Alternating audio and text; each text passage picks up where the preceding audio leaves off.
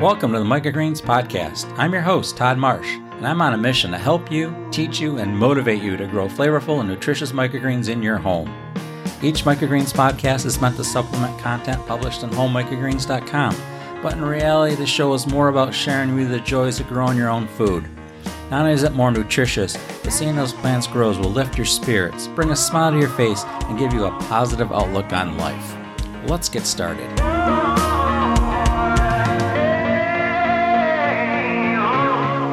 Welcome to the Microgreens Podcast. This is episode number 16, and I'm Todd Marsh, your host.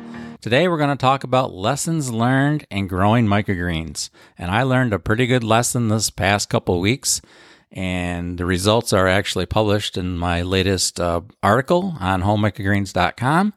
The article is about how to grow mustard microgreens, and truthfully, I wasn't even planning on writing an article on these mustard microgreens. I was just growing them to get a weight for my home microgreens tray and 10 by 10 trays. It's a new organic variety I have called Wasabina mustard. It's spicy, sort of like the wasabi mustard, only not quite as hot. And obviously, these are organic as I'm trying to add to my organic seeds. But the reason for the article and this podcast is that I learned a lesson.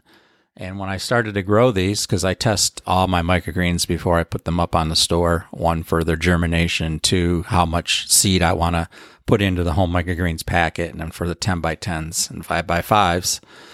So I was just growing these mustards like I normally would, just like I did the red garnet mustard, just like I did uh, the wasabi mustard. I put them onto a tray and put them under the dome method. The dome method's where you just basically take a dome, an upside down tray, and put it on top and let the microgreen seeds germinate. And when those grow up and reach the top of the dome or the tray, you just take the upper dome off or the tray off and you put them underneath the lights and let them grow. The advantages is that these uh, thin stem microgreens, like with mustards or amaranth, have a tendency to get crooked and bent over when you're using the weighted method if you don't get the weight off in time and you really don't get a good grow.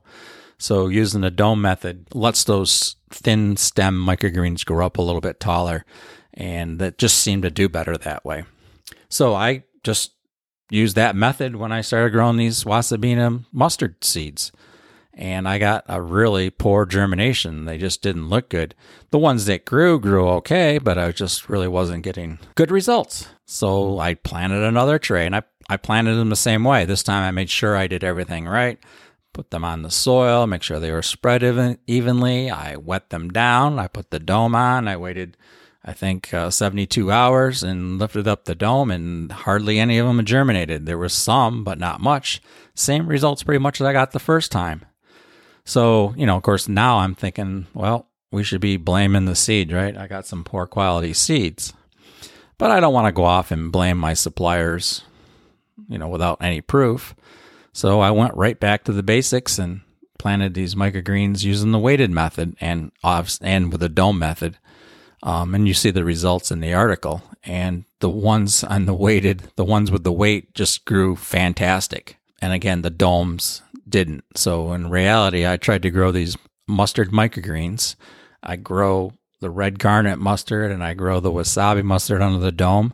And the wasabi I grow um, not only in the home microgreens tray for my own use, but I grow them in 1020 trays um, to sell to retail customers. So I grow them even in a 1020 in a dome method and have no problems. So I didn't, you know, I really expected a mustard is a mustard. And that's just not true. That is the lesson I learned that not all varieties or even, you know, cultivars of a variety will grow the same. So I think that's a good lesson. The lesson being don't take your grows for granted. I was 99% sure that it was, you know, I had some poor seed, but I'm really glad that I went right back to the basics when I had a problem. I doubled first I double checked how I was using the method and I made sure I was doing every step correctly. Still had no results. But then I went back to the method it always does seem to work, the weighted method, and the weighted method will work with any microgreen. You don't necessarily need to use the dome method. The dome method will give you better results sometimes, but the weighted method is pretty much foolproof just as long as you're right there to make sure that the weight doesn't stay on too long.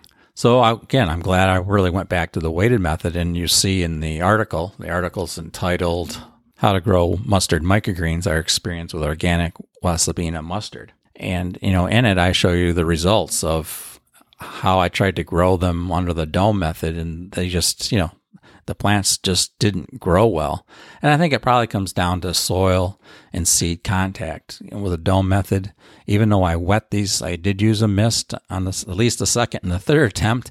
I sure I'm 100% sure I misted those down very heavily so that the seeds would settle into the soil. But still, with the weighted method, there was much better seed to soil contact and I got much better results. So that's the lessons learned. Um, with this experiment. And again, I probably wouldn't even have published this article. I mean, I have two or three articles already on how to grow mustard microgreens. But maybe if I ever have problems in the future with a variety, I just I have to go right back to the basics and start over again and document those results. I mean, this is what home microgreens is all about is don't take the word on the internet is to make sure you go through and do all the steps correctly and find out the best way to grow them. And I'm going to give you a little heads up I am doing an experiment right now. If you don't know, this podcast is sponsored by the Home Microgreen, homemicrogreens.com and home, the homemicrogreens.com store. And I sell microgreen seeds and supplies for people that want to grow a reasonable amount of microgreens in their home. I'm not talking about sale, selling them. I'm talking about people wanting to use them.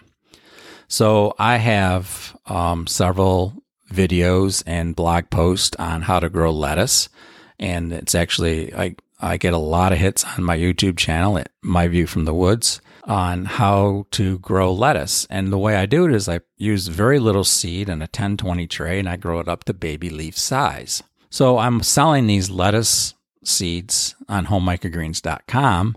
And I think people just assume because this is home microgreens that the lettuce seeds I'm selling are to grow microgreens, when in reality, for the lettuce, the amount of seed I give you is to grow them larger into baby leaf.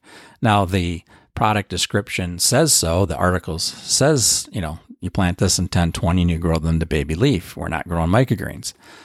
But I still get people all the time that buy, you know, 0.8 grams of seed and they say like, this, this is not enough seed. I mean, like over and over and over again. So I really went through the product description and made sure that made sure that it says this is for 1020 to grow to baby leaf. But that got me thinking if there's this many people complaining about these lettuce seeds that maybe I need to figure out how to grow them by the microgreens. So again, I, you know, I'm like anyone, like what does the internet say? So I went to a couple sources. Two of them I really trust a lot. They're actually one of them is uh, become very popular and he has a huge gardening website and he's on a lot of podcasts and actually in a lot of videos now. So I went with his recommendation and he grows lettuce microgreens by using one ounce of seed on a 1020 tray. Well, I don't want to grow a whole 1020 tray of microgreen lettuce. So I started out with a 10 by 10 tray and took it in half. And an ounce is a little over 28 grams of, of anything. So I went and weighed out 14 grams of seed to grow in my 1010 tray. It, I mean, when I spread the half ounce, the 14 grams on my 1010 tray, I mean, the, the seeds were touching everywhere. It's completely full. I've took some video and took some pictures of it, but I'm going to grow them just as the internet says. And then I'm going to figure out if they are too many or not enough. If that's the case, that I can't put any more seed on than, than there is. The point being, I'm taking information off the internet and testing it. And that's what Home Microgreens is all about. And I have to do that for myself, just like I did with this mustard. I could have rested on my laurels and said, yes, grow this Wasabina mustard using the dome method. It'll grow just fine without testing it. And everyone would have got piss poor results. So, you know, I have to make sure that even for my own website and my own seeds, that I go through the whole process and test these out completely from start to finish. And, you know, what I have to say, you can see the results. You can't argue with my photos because I show you the results of growing under the dome method and growing under the weighted method.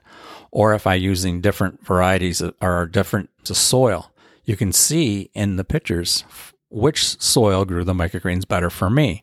And I think that you can trust those results. And if you can't trust the results, or if you go home and you have poor results, use it as a starting point. Maybe not so much for soil, because it either grows or it doesn't grow. But for seed density, if you grow a tray of microgreens and you don't think they're dense enough, well, I've given you how many grams of seed to grow per tray. And if you think it's too thin, the next time you can just buy an ounce or two ounces of seed and add more seed to that tray until you find out what is right for you. Anything I do, I show you the results, and then it's up to you to decide whether you like those results or if you think you need to modify them. A lot of websites don't do that. They just say, do this, this, this, this, and you're all set. But when you see a tray of microgreens, a lot of times you really don't, you know, they look good until you compare it to something else. So that is one of the advantages of home microgreens, I think, or homemicrogreens.com, is that I do show a whole variety of different results and you can pick and choose which one you think is the best. Or you can modify my results and modify them to your liking.